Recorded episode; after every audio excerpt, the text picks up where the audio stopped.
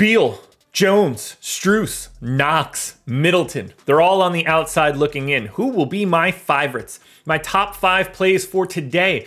It is January 1st, Monday, the first day of 2024 and I'm here to bring you my top five. So hit the like button, subscribe to the channel, hit the notification bell so you know when everything goes live.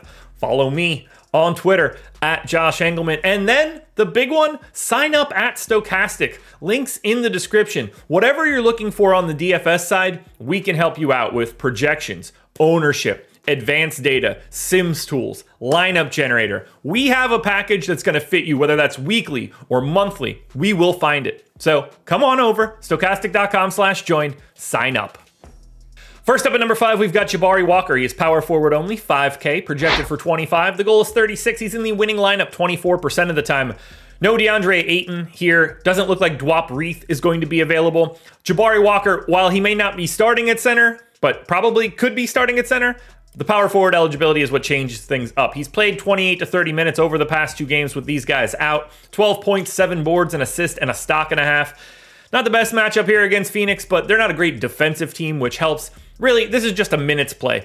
They don't have enough big men, and they don't seem to like the ones that they have, but they do seem to like Jabari Walker.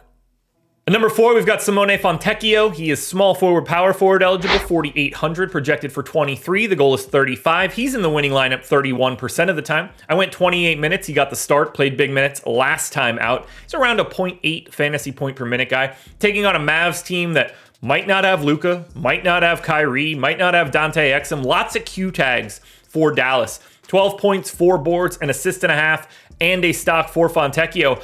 I just really like this price tag and positional uh, situation because it seems like he's set for minutes on a team that really is bouncing their rotations around a lot.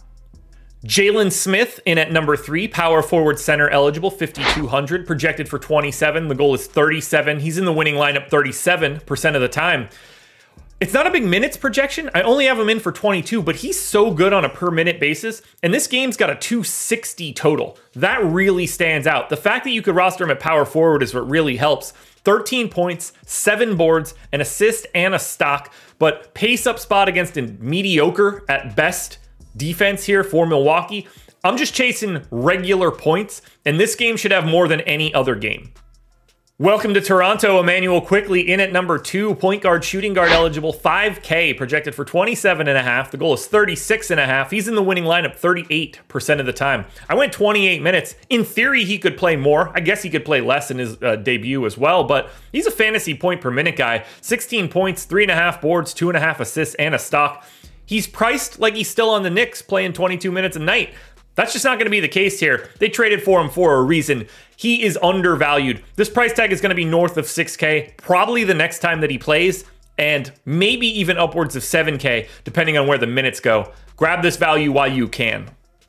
My number one contender for today is Aaron Nesmith, small forward, power forward, eligible 5,100, projected for 25. The goal is 37, winning lineup 43% of the time. I went 30 minutes. He's playing a ton now. He's leading the league in three point shooting at like 49%. 13 points, four and a half boards, an assist, and two stocks in an amazing spot against the Milwaukee Bucks. Nesmith plays D too, so it's really hard for him to come off the floor. If he's shooting 40% from three and playing high level defense, you're just going to be out there. So the minutes look great. He's a 0.8 fantasy point per minute guy. Excellent flexibility in this spot. Aaron Nesmith is the number one contender. Alrighty, folks, that will do it. Those are my NBA DFS contenders on DraftKings for Monday, January 1st. FanDuel version is around here somewhere, so check it out. Good luck tonight, everybody. Win some money. We are back again tomorrow morning for another edition of the Contenders.